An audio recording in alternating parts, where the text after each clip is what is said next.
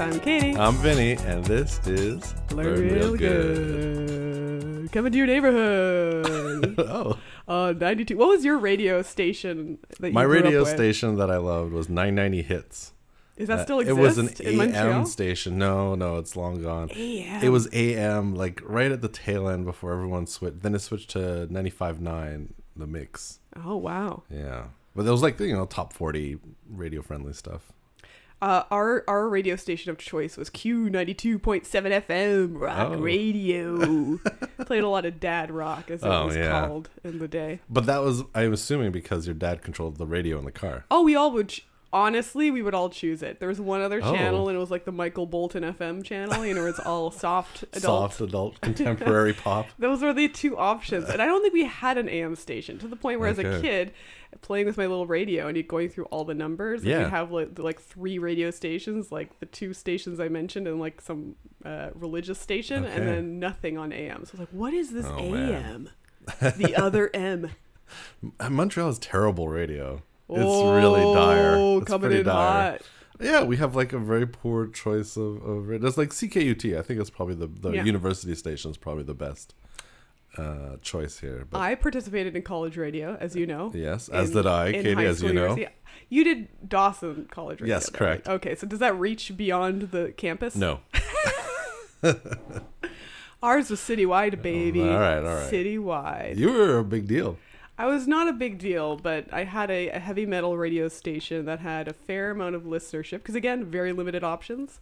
And uh, I would get CD discounts Oh, that's the reason you because did they it. knew uh, I was the radio show host. No, it made me feel pretty cool. That was the cool notoriety. It's pretty great. That's a pretty good fact about you. But this isn't a podcast about radio shows. All right, so let's talk about radio shows It's that a we've hosted. podcast about science. I love and s- comedy. We start by what, doing what, Vinny? What's the We beginning of the like show? we do a little bon terre, uh, which we've done. Check. yes, check. And then we exchange some science, facts Science before we get to the good stuff, which is our guest Yes. coming up. Yes, they they bring the knowledge. They bring the deets. They put an end to this unrelenting goofiness. All right. So we should swap science facts so we can get to our guest. Okay then, who's first? Who's on first? Uh, I can go first. Go, Vinny. How do you like this fact? Whoa, that's how you should introduce your facts. All right. So this one, this is hot goss. Uh, a paper came out in Nature, immediately controversial. Immediately. immediately controversial. So, a study came out saying that they believe that there was a population collapse down to 1,000 precursors to humans. Like the uh, uh, about roughly 800,000 years ago, yeah, I saw this. they said that the whatever precursor to human it was, it's not like Homo sapiens, and it's like Frogs. It's a long time ago. Yeah, some hu- human frog hybrid was walking around before they diverged into frogs and humans. Was walking around. There was a hundred thousand of them, and this paper says there was a one hundred thousand year uh, extreme cold period Mm-hmm. that dropped the population down to just roughly one thousand individuals Wow. Just enough to stave off extinction and rebuild the There is some cannibalism, let's be honest. I mean, if you're hungry and it's cold, they're preserved. So, Ugh. yeah. So what they did was they. This is you know there's many unproven. They used a lot of mm, kind of assumptions and no- novel ideas Sounds to like good science. make these uh, uh, uh, conclusions. But the idea is they looked at DNA variability Mm-hmm. and you know assume that the correlation between the more variability you have within a certain sequence of like genes that cover a thing that still does the same thing within populations and they looked at 3000 people across Africa, Europe and Asia and the idea is the more variability you have within these genes, the larger the population. Just because, you know, if you have fewer people, the variation gets smaller. If you have lots of people, the variation can be larger. And you can also have a clock on when some of these genes appeared in our genome. And so the clock for around 800,000 years ago, there's surprisingly little variability for something that you would assume has been around and mutating and developing and, and, and becoming variant uh, over those 800,000 years. Surprisingly little variance, which means that in theory, there was a very small population who was passing on these genes at that time. And so the idea is they can try to correlate it to a actual number of people And so the idea is we went from 100,000 people to 1,000 people. And I use the term people loosely because they're, I don't know that we would recognize them as Homo sapiens. They're, again, precursors to even Neanderthals. And maybe part frog, according to Katie. Well, I'm the biologist. So this is interesting that um, you know Wow. we may we came may have come very close to extinction at a certain point in our history, Wow. And will again. and we'll we're gonna try it part Who two. will be the top 1,000? What do you think? Uh, probably you know what I you know people who have a lot of money are like banking on like having these underground bunkers, but I think it's just gonna be some schmo who Oh, lives yeah. in the woods For sure. like doesn't care, just has their own source of water. And it's like did, had no clue that any of this and happened. skills. and survival I skills. think yeah, they're going to matter. Yeah, if you have social skills, you're like, hey, you're like a decent person, and you live in the woods alone. Maybe you find you know someone to hang out with, have a few babies. You live near someone else who also has this. They, they your kids and their kids have some babies. Maybe you know we maybe you know maybe there'll be a thousand of us Vinny's kicking thought about this. He has a plan. I have a plan to make some babies. uh, well, wish we would have talked about this, Vinny, but uh, good for you. Interesting fact. Yeah. Interesting that you come from uh, the world of the, the living, because you usually bring us some physical science. yeah, facts. yeah, It's but good- this is this is hot, hot news No, that I just saw dropped. Uh, and it is extremely controversial. Uh, people are really disputing a lot of the assumptions made. yeah. So we'll see. Who knows if it pans out? Who knows? it could all be phony knows? baloney. That's science. All right, Katie. Well, okay. Um, Vinny, have Katie? you have you heard of Ozempic? Ozempic. Oh, that's that drug you see commercials for. Yeah. Do you have any idea what Ozempic was first used for? What first? So I know that it's being prescribed for people as a weight loss, potential weight loss, anti-obesity drug. Correct. That's not its primary. That wasn't its use. right. Kind of like Viagra was not its primary Totally. use. It was a heart Yes. blood pressure control. It did not work for that. No, but it very had a devastating. gr- like a wild side effect. Far more profitable side effect. uh, so Ozempic, uh, let's see. I guess if it was, uh, it's u- being used to control obesity, then it was probably for something like you know kidney failure or some totally random gallbladder ejection. so it's not so far from Okay. it. It's for uh, diabetes. oh, okay. So it's like this amazing, very useful medication for diabetes. But they also noticed that it had this side effect that for people in certain parts of the world is uh, also an issue. That is treating obesity. So Mhm. it's like this. They don't want it to be called a wonder drug, right. but it has fairly few side effects, and it's not you know something that's like taking you know speed or ephedrine or something like that. Sure. Another common cu- cure for obesity. Well, some people did that Sure. to stay on, you know, if your heart's palpitating and spending all that energy, that's one way to get rid of it. So, what it seems to do, and it's still it's not a super old medication, so we're still kind of understanding exactly what's happening, but it affects your brain Oh. more than anything else. Really? And you just don't obsess about food anymore. Wow. So a lot of people eat, you you know, emotional eating. You know, you're just Right. thinking of food. You're bored, right? That's that's what, what leads a lot of us to to eat. And what does that make you think? You know, people's relationship with food when they have an unhealthy relationship. What does that sound like? Another affliction common to humanity. Uh, like a psychological. thinking about food, can't help eating more food. uh, ooh, like a beaver who can't stop chewing down trees. That's what it makes me think of. Humans, humans, Humans. Oh, humans, okay. humans. What is another thing that we get sort of Uh, addiction, other Addiction. Okay, addictions. addictive I mean, you could argue that this is a, a lot of this comes from food addiction. So Okay. they've started to explore these drugs. So Ozempic is one of a couple ones. There's another one called Wegovy. Okay. Kind of looks like We Groovy. We Groovy and Ozempic. Um, they're a type of drug called semaglutide. Semi-glutide. Semaglutide. is the name of the Semaglutide. drug. Okay. Um, and it's been shown recently. Hot, hot new study. Yes. I can't wait. in mice and rats that it helps with alcohol addiction. Oh wow! I So it- mean, I those bars are filled with mice and rats, just drinking away their problems. I mean, if I lived like a rat, I think I'd be drinking. Sure. I'm gonna be honest. Um, so what they did was sadly, I mean, you know, research. I mean, Right? How are you gonna have to how are you gonna figure this out? You got to get first. You got to get the rats hooked on booze. Correct. Yeah. Correct. So they had to get a bunch of alcohol addicted rodents, and then they would treat them with these drugs, and they would just choose not to drink. And kind of, kind adorable, kind of, amongst the different alcohols, would also choose less the high caloric ones. Okay. So they would they would curb back their alcohol intake, but Uh-huh. also stay away from the sugary drinks. Right. You got the it- Coors Light. Yes, they would go for the Coors Light low carb Yeah. um, because they're also uh, the drug also makes them want to uh, consume less calories. Wow. Yeah, so so there's this whole area, and as you know, drugs for treating Yeah. al- addiction are tricky and have not been super successful, and so they're they're optimistic that it may help with things like opioid addiction and alcohol addiction, which of course are are, are, are Really always tough, a yeah. plague. Which Wow, is interesting because really it's just it's just your brain, and like the side effects just are your brain. no, but like attacking the brain, attacking the brain. What, what's happening here? it's just your brain. We're attacking it. Chill no, out. it's interesting to pursue having a drug address your thoughts being the route to success for Yeah. things like addiction. Right? You just stop obsessing about it. It makes it much easier for things like willpower to actually succeed. For sure. Right? I, it, I mean, our brain is just a big chemical computer. So if you can throw chemicals in there to like, hack at it, Yeah. you're in the in the system, man. You could kind of rewrite it through chemicals. Yeah, and it's not that there's no side effects. For some people, it doesn't work. For some people, the side effects are like IBS. Sure. but it's like, okay, I'll take the runs if it, you know, fixes my addiction. some people, it turns you into a rat Well, yes, but that's very rare. because they start off as a rat, probably. As a Coors drink. Course, drinking rat. That's the next commercial.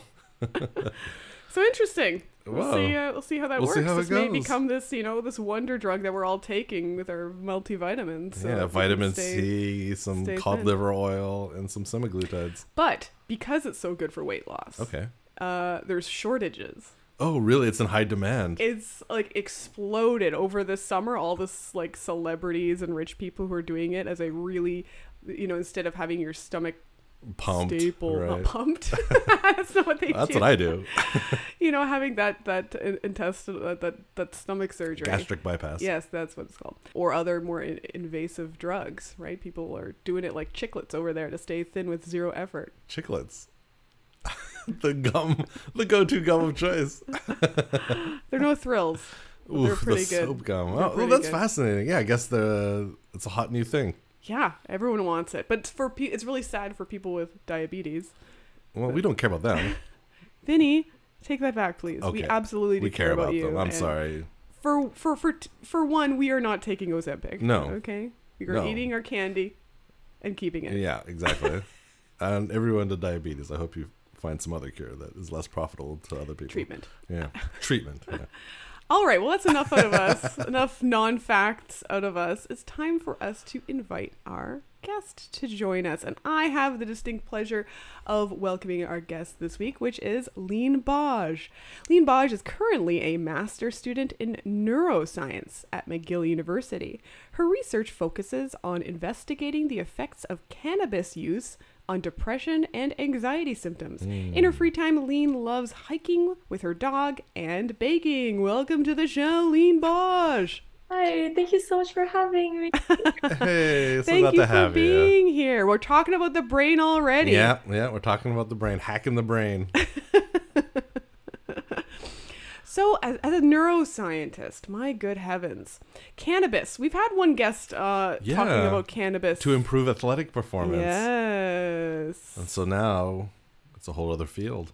Let's start by talking about what does the cannabis do to our brains? Oh, that's a. Yeah, whole easy. thesis? First, we'll start with an easy question.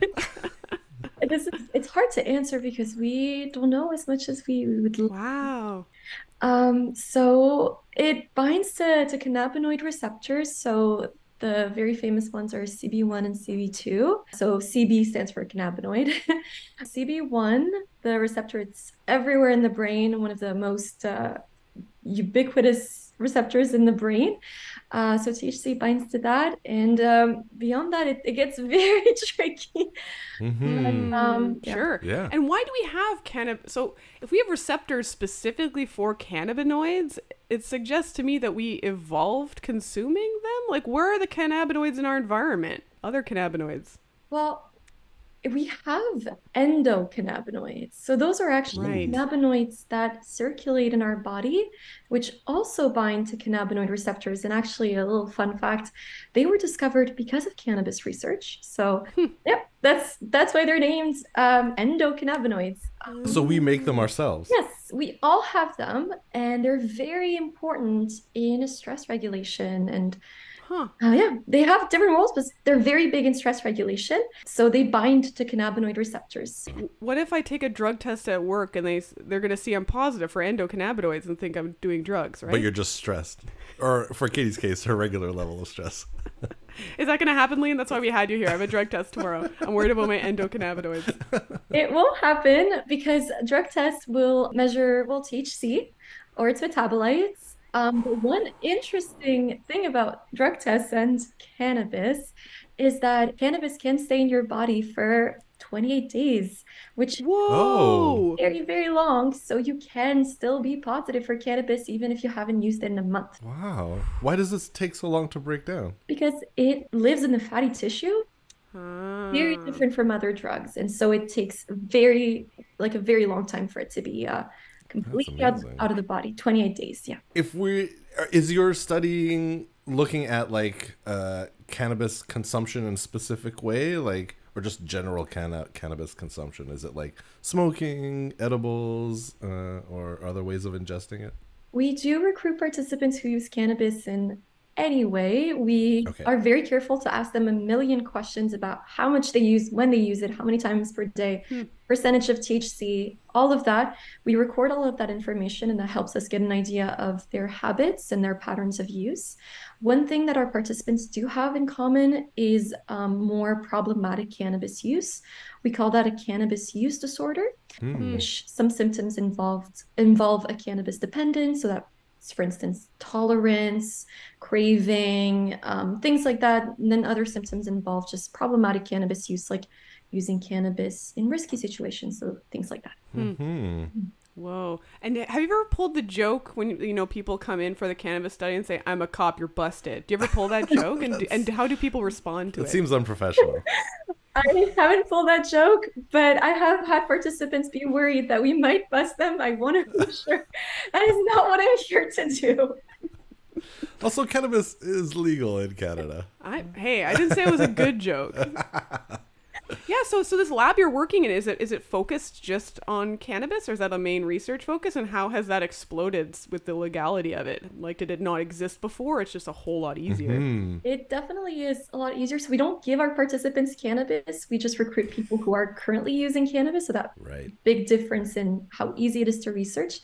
Our lab um, is an addiction and mental health lab. Right now, we are focused on cannabis and nicotine slash tobacco. My research, though, focuses on cannabis, um, but I have some colleagues that look at co-use, so nicotine and cannabis co-use and how that might impact the brain and everything like that. so what kind of questions are you asking of them Oh, you ask everything. So we, um, I'm focused on mental health, so I look at depression and anxiety symptoms, but we also do MRIs. We also take blood withdrawals, so we look at endocannabinoid levels. Um, not a lot of research on that. There needs to be more, so we're making that Mhm. happen. Uh, we look as well at co- cognition, so that includes memory, impulse control, theory of mind, things like that. And so uh, Oh. we are looking at everything as much as we can, really. Yeah. oh, now you said theory of mind i have no idea Yeah. what that is What the hell is that? what is a theory of mind Whoa! All the psychology students, I, I'm sure will know, but that's a great question. So, theory of mind is something we kind of get when we grow up. It's our ability to understand that other people think differently than we do. So, for instance, let's say I hide a doll in a box and then I leave the room. And then someone else moves the doll in a different box. Let's say you're an observer, you saw that person move the doll in a different box, and then you're asked, Where would I come and look for the doll? You'd say, Well, in the box I left it in, even though the doll isn't here yet. And that's kind of that's one way Mm. to test children for their theory of mind. Uh-huh. Um, so that's the way we understand that people might not have the knowledge that we do and think differently. Yeah, that's something we acquire, Whoa. develop. Yeah. And and I mean, this is interesting. So, what's your backstory, Lyne, with dolls that you're putting, you're hiding dolls in boxes? Like, what's happening there? Some some deep seated Barbie issues? Oh my gosh. No, that's just a classic example of all learn in psychology 101. You're really you're really coming a after the box. psychologist here. Yeah. Classic doll in a coffin. Classic doll in a coffin.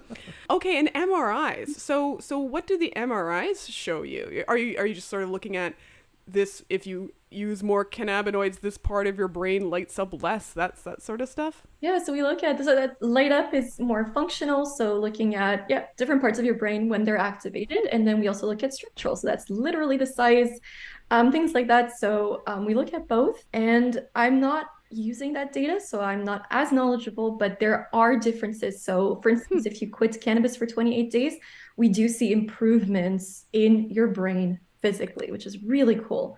Yeah. Hmm. Whoa. All right. Like, what does an improvement in someone's brain look Gets like? bigger, bigger brains. No, s- smaller brains. Better theory Tighter. of mind. You can find the doll instantly. You instantly. can find. You know exactly where the doll is. no matter what. A thousand boxes, you'll know. I know exactly where the doll is. Well, How about we let her answer? one great example is so you remember I mentioned cannabinoid receptors, CB1. hmm So when you use cannabis for a really long time and very often, you actually have less of them. So that can be a problem. We call that down regulation.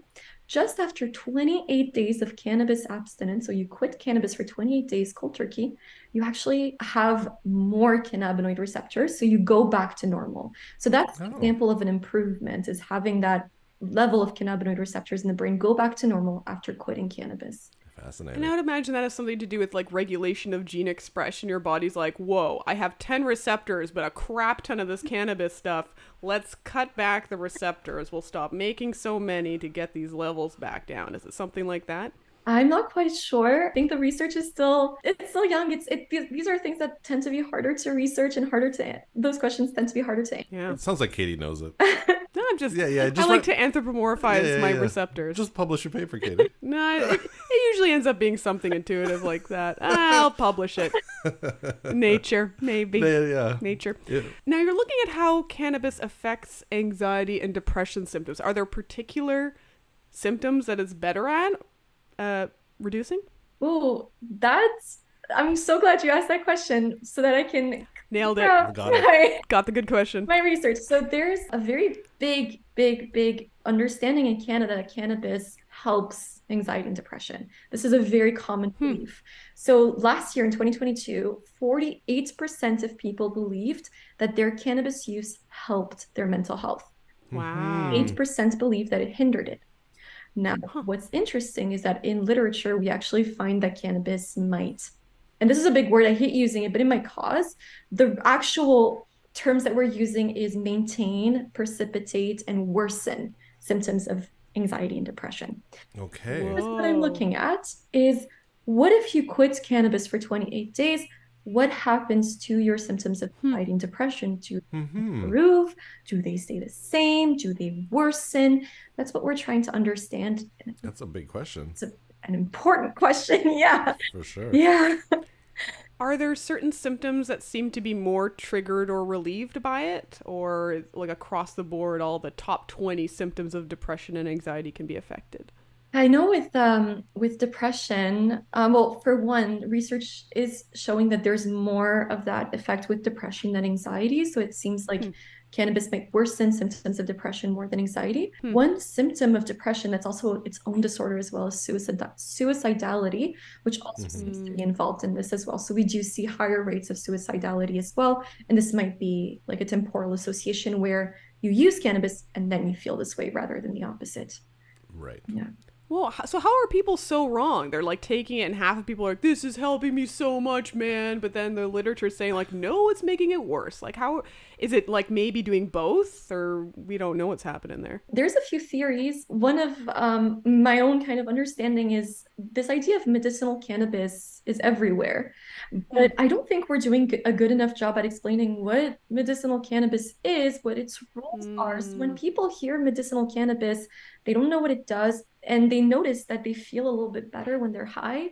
It kind of reinforces that idea that, well, maybe cannabis helps with anxiety and depression. Oh, Another factor as well is withdrawal symptoms. A very common withdrawal symptom of cannabis addiction is anxiety and depression. If you quit Mhm. something and you feel worse, you might be inclined to think, well, maybe that thing was helping me. yeah. Right. Yeah. Oh boy. And so, what do they mean when we say medicinal cannabis? So, cannabis has been researched in medicinal contexts for nausea, appetite in the context of cancer. It's also been very recently approved as an epilepsy treatment. Oh wow. Yep, in by the FDA in the United States. But in the concept with epilepsy, it's um, pure CBD. That's at least my what I read. Mhm. Yeah, it's not my field, so please don't quote me on that. But sure. but I've read, yeah, so it's recently been approved for epilepsy. It has not been approved for anxiety or depression. Hmm. Wow. And you hear about a lot of medicinal cannabis for cancer. Mhm. So I, is that just because it's really good compared to other medications, especially good at reducing pain? Like how does it how does it help someone with cancer? Medicinal cannabis. Mm. I know it helps with uh, appetite and nausea. Hmm. So that's uh, that's one of its use. Ah, right. A lot of why it's prescribed. It's also researched as an anti-inflammatory agent as well. So there's loads of research now on it as well. Not my field as much. Cannabis is such a wild field. Yeah, it's sure. a big field, yeah. And so, how are you checking to see like what the effects are? Like, do you, you put them in the MRI machine? You ask them questions. What's the like the methodology here? So for my own research, I ask them questions. So I um, we use structured interviews or self-report questionnaires to get a sense of their um, symptoms. So these are all validated measures, which means that they've been used loads of times. We know how they work, and we're able to quantify their symptoms. So give them a score, like you have a score of six on the depression scale type of thing, and then we compare those. Mm-hmm. Is there any concern when you're when you're having I mean, I can't imagine the things you have to deal with when you have people self-reporting. So you're self-reporting people who are currently taking or have stopped taking a drug that was recently made not illegal and checking to see like if it's good for them basically. So is there concern about people being like, "Oh, I feel amazing when I'm on the weed Right. lady published that weed's good for me, so mom will buy it for me." Is there any concern that people sort of Wait, falsify my mom is gonna buy it for me? that people sort of falsify it to make it look good like or how do you deal with you know issues of self-reporting We built a lot of trust with our participants. I actually Hmm. see them twice a week for a month.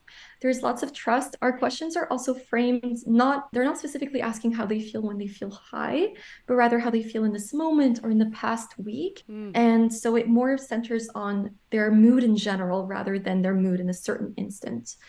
Um, so that's how we're able to give a little bit more accurate results that aren't biased.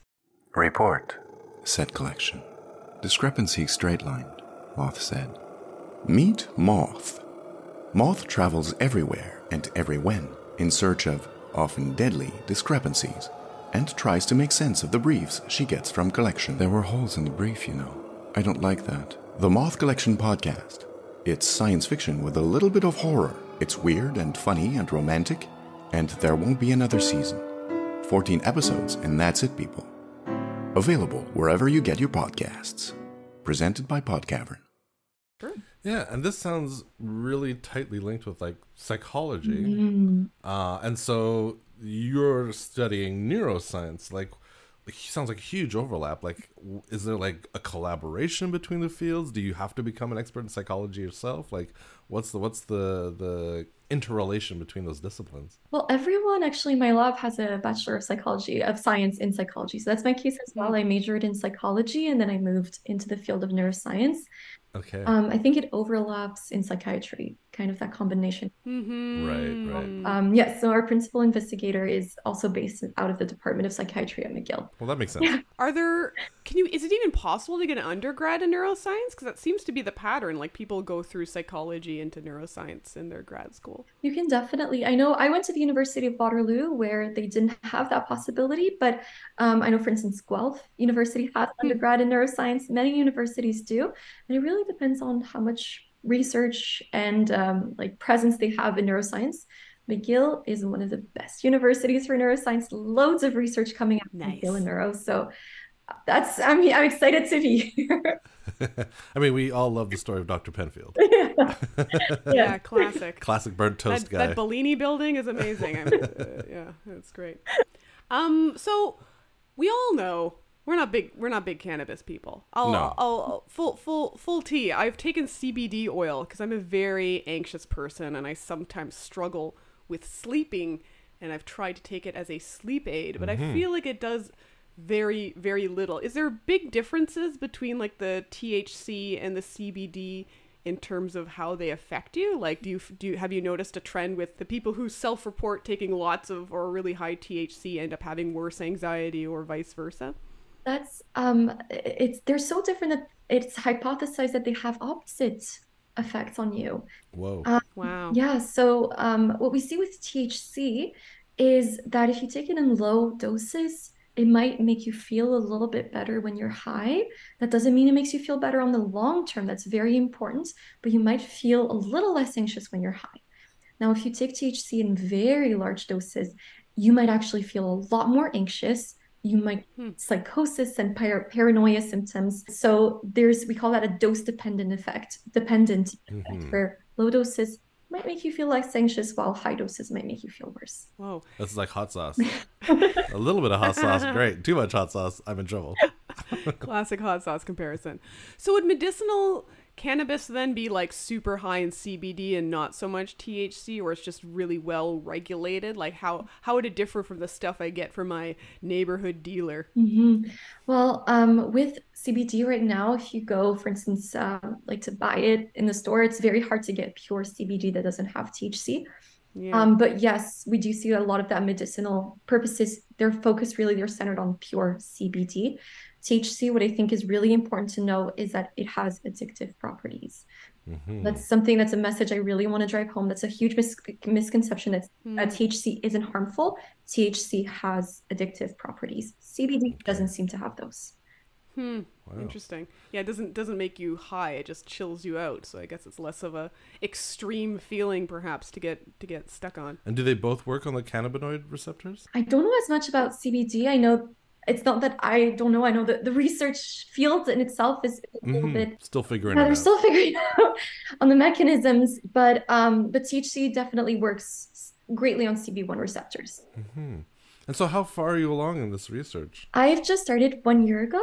Our lab is quite new, so we're still recruiting participants quite actively. But there's been loads. So what we use is called an abstinence paradigm. So we get people to quit cannabis for 28 days. This has been done for for quite a while now. and It's a very effective method to understand the benefits and the risks of quitting cannabis. hmm hmm And how has researching this affected your feelings towards it? Like w- with all you've learned about cannabis, has it changed sort of your perceptions of, of what it can and can't do for people? I think it has. Um, I think going into it, I didn't realize just how harmful it can be. Hmm. That's definitely not a substance I feel excited to try. I think it takes the fun out of it when you start to, Sure. to learn sure. all of the risks. And um, so I think this has been something that I've come to to find out is just yeah. So what are what are some of those? Like so obviously a, a, being addicted to it is never a, a good thing, but what are some other sort of harmful effects? It can definitely impair your memory. That's a Mm. big one that's being researched. It can impair your memory because, as well, we find a lot of CB1 receptors in the parts of the brain responsible for memory. Um, so that helps us explain why. So it can impair your memory. As I've shared, it can impair your mood. It can Hmm. worsen your symptoms of anxiety, it can worsen your symptoms of depression. There's also been research now looking into um, its association with psychosis. Yeah. Mhm. So that's also a big, a great deal of research on on that field. Yeah, that field. And does it seem like after the 28 days that it mostly goes away or do you think or, or have you seen that some of these things are sort of permanent after a certain amount of usage? Well, with um, when it comes to mood, there's been loads of research now looking into that, and they've found improvements in different populations. So there's been lots of research specifically in psychiatric populations. That's people with different disorders, like for instance, schizophrenia, even depression. Depression. So they've they've found improvements in those fields. It hasn't been researched yet in just a healthy sample, adult sample with no psychiatric disorders other than a cannabis use disorder. So that's the gap I'm filling, but we have Yeah. seen improvements. Yeah. Hmm. That's fascinating. What does like a typical day look like for you? Are you like Smoke a doob. you're like operating an MRI machine? I picture giant levers like a bulldozer, or you're like interviewing people in a room. a lot of talking. Yeah. Data analysis. Yeah, that's that's pretty that's pretty much it. I don't operate the MRI machine. Um, we have MRI techs that, that are trained to do that, so that's really Oh, okay. but I get to learn from them and I get to sit in on those sessions and I, I get to see the brain live on the screen show up on the machine. That's really cool. Do you ever get to hop in there just for fun? I wish I In the had brain? That. just get a picture of your brain is something pretty cool. Frame it. Yeah, frame it. This is my brain. we do Yeah, actually you could get any old brain. So go ahead. oh we do do that for our participants. Yeah. Oh, Oh, that's, yeah. that's their that's the perk. That's the perk. I would love that. I'm gonna start smoking marijuana so I can be part of this. Don't don't I'll, do I'll it. stop for 28 days. Vinny, don't. You've stopped for 40 some years so far. Uh, Lyne, does there seem to be a, a an effective mode of delivery on sort of how harmful it is or how addictive it is? Like, uh, people who smoke cannabis tend to be way more addicted than people who eat it. Like, is it really just the amount of drug or does sounds- yeah, mode dosage. of delivery matter? Yeah. yeah. It definitely does. Um, so, for instance, when we look at edibles, they can be quite dangerous because um, it takes a little bit longer to kick in. It has to go through your digestive system first. So, we actually see sometimes overdoses.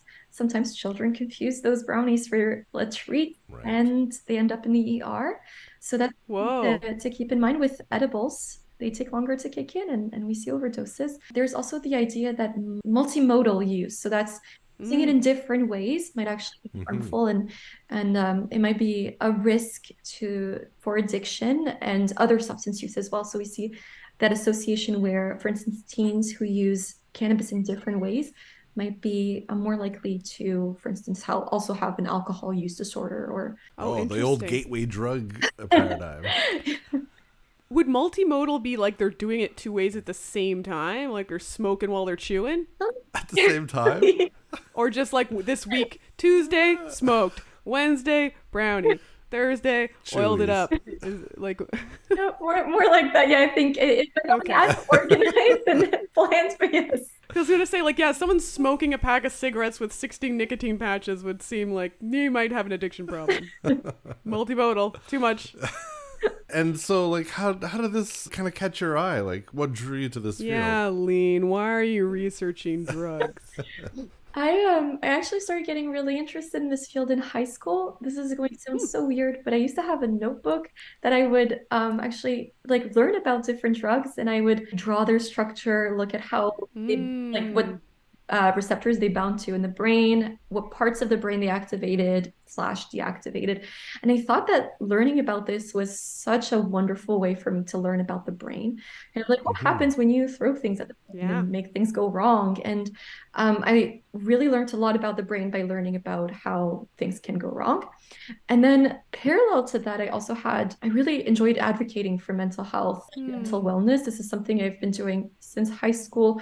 And for me, it kind of all came and intersected in this research uh, where I get to really advocate for more informed cannabis use, you know, uh, harm reduction, things like that. I get to advocate for this and at the same time learn about the brain and um, solve problems. Yeah.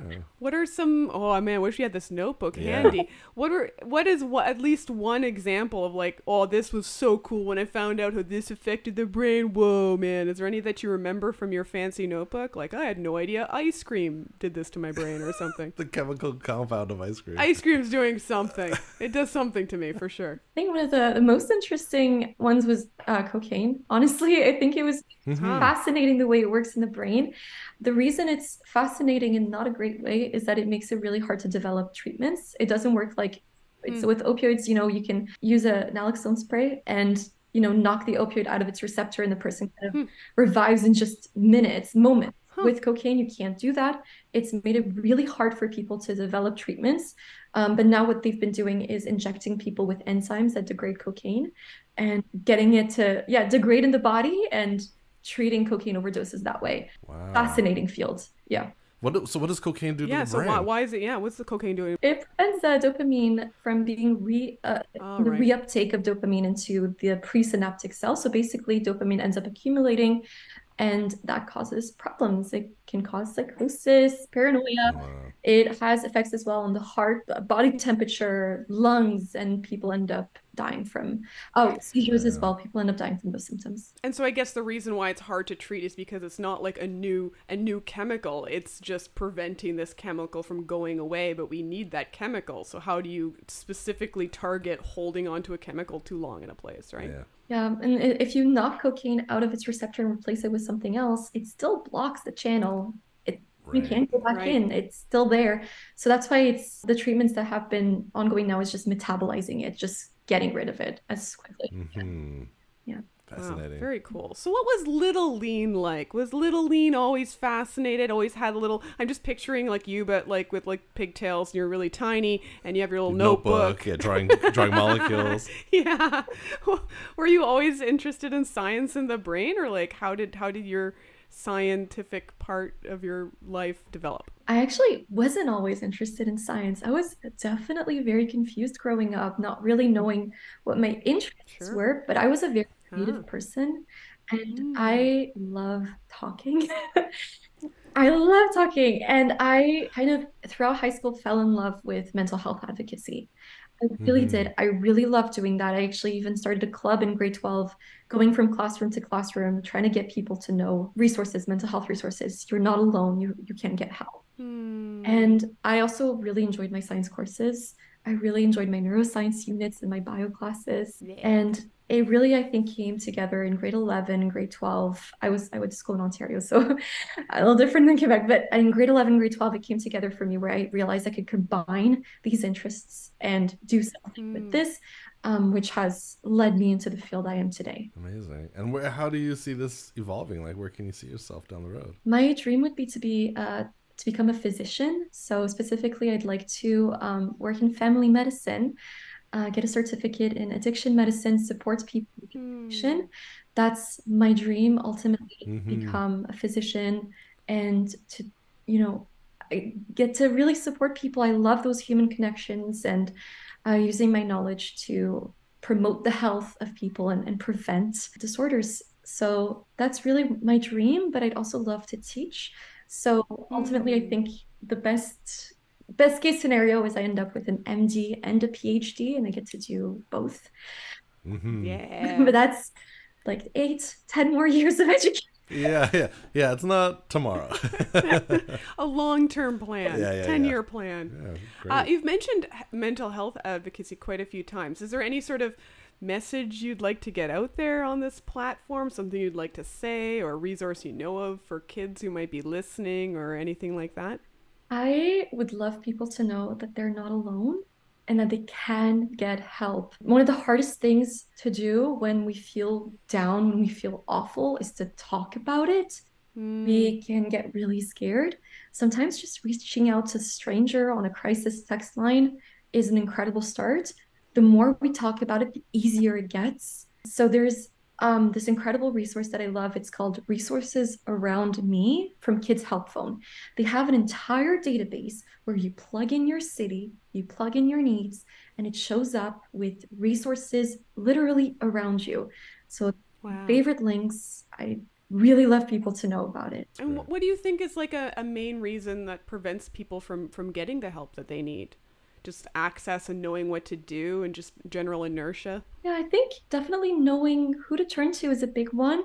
Sometimes you don't have people in your life who you can trust, and you don't know who, you know, is available to help. So that's a big reason. But as well, sometimes people might feel ashamed or they might feel like they're a burden to others. Mhm. Um, and I really want to let people know that, you know, if someone, you know, doesn't want to help, it doesn't mean that other people won't. There's people for you out there that are here and ready to help. Um, there are resources that are available. You really aren't alone. What a beautiful message. Lovely. Lyne. I mean, she does. She does so much. Yeah. Just uh, discovering stuff about our brains and Yeah. uh, wanting to help people out. people out. That- Need that- more people like her. Yeah, brains and people. Um, now you have a dog you like to go hiking with. Let's talk about Yeah. this dog. What kind of dog? We don't know much about dogs, but what what type of dog? I know, I know what a dog looks like. yeah, two ears, a nose, and a mouth. Uh, what type of dog? What's their name? Uh, his name is Oscar. He's an Australian Shepherd. oh, Very cute. And where do you go hiking? You're from the general Montreal area. You have favorite places to hike? Um, not in Montreal. He lives in Ontario with my parents now. I, I just uh, Oh. moved out of Ontario into Quebec, but I come visit him all the time. We love to go on just hiking trails around Waterloo. That's, uh, that's where we, that's where he lives. That's where I used to live. And yeah, there's lots of little hiking trails and conservation areas that he loves to go to. And who likes hiking more, you or him? definitely him. I have that. That's hard for me. Just let him do it. Just hold Yeah. on to the leash and let him do the hiking. He'll probably prefer it that way if he's dragging you. Yeah, yeah, That's yeah. the thing with That's dogs. amazing. They like work. And you like baking. What's what's your favorite thing you've baked recently? Yeah. I make a really great cheesecake. Oh, boy. what You cheesecake! said- Yeah, it's uh, from the Bon Appetit test kitchen, the BA test. They have Oh, a cheesecake yeah. recipe. Yeah. Yeah, What what flavor? What flavor? Yeah, what's your go-to cheesecake? just a simple vanilla with uh, some uh, some red fruit coulis. So just a classic, that sounds good. classic cheesecake. Can you send some through Zoom right now? yeah, yeah, yeah. then I'll take my Ozempic to prevent me from eating the entire the entire cake. Uh, well, Lyne, we're out of time. Thank you so much for taking time away from interviewing people about their drug so use. So we could interview you so we could interview you about your drug use. you're busted. Surprise, you're busted. Thank you so much for having Thank- me. Thank you. Good, good luck. Good luck on your 20 degrees to come. Amazing. Wow. That was amazing. That was so cool. I learned so much. That's the point of the show. I know, I know. I love it every time. learn. I love you it are not every big time. drug people. No, Have you, I don't think you've taken any any any of this alcohol. business. That's about it. Yeah, alcohol and food. That's our, Yeah, our those are my of drugs of choice. choice, I've tried yeah. the CBD oil. Right. I don't know that it's the right thing for me, or maybe I'm supposed to take it every day, a tiny It bit. sounds like the dosage is important. yeah, I think there's nothing as powerful as my anxiety and my un- unwillingness to give up coffee. Right. Right. I, I bet I bet that is not helping not- me. not but a non-factor, There's, there's yeah. nothing that would keep me away. From your coffee. Yeah. Uh, but we've learned a lot today. Yeah. We've learned a lot About about, um, cannabinoids. the big p- almost extinction event of humans that Sorry about happened that. about 900,000 years ago. You, d- you did it? it was me. Okay. We learned about the thing I talked about, Yep. Ozempic, Ozempic. potentially being used for addiction. Yeah. And we learned about cannabinoids, thanks to Lyne. This is a, a, a really good uh, set of facts. Yeah, jam-packed show. Vinny, send them out on our socials, Oh, people want to go on our socials? Well, why Yeah, don't you go to LRG Pod? That's LR at LRG Pod on Facebook, Instagram, and TikTok. And YouTube. Oh yeah, and YouTube. Yeah, you can check out our YouTube channel. I forgot I've been putting up videos there. Uh, we have our science facts. It's uh, just on a short little snippet, uh, rather than you're like, ah, this podcast is so long. Well, check out our grandma. YouTube. Check out our YouTube. Just look up "Learn Real Good" podcast on YouTube, and you'll see uh, just the science facts snippets cut out, edited, hot and short and fast for your pleasure. Yikes. Okay. And what if people want to be a guest, Vinny? Oh, if people want to be a guest, if you or you know somebody who's a STEM student, a grad, why don't you send us an email at learnrealgoodpodcast at gmail.com. Learnrealgoodpodcast at gmail.com. It's funny after you've done something so many times, it becomes habit. You know, like riding a bike. But when that Uh-huh. happens for words, it's very weird because Yeah. there's not a lot of places in life where you're repeating, Repeating the same things couple over and over, sentences, and you're very hyper aware of how you pronounce them each time. well, that's it. Thank you, Vinny. Thank you, Katie. Thank you, Thank you, Lyne. Lyne. Thank you for listening, you, and we'll see you next time on Learn Real Good. Bye bye. Bye bye.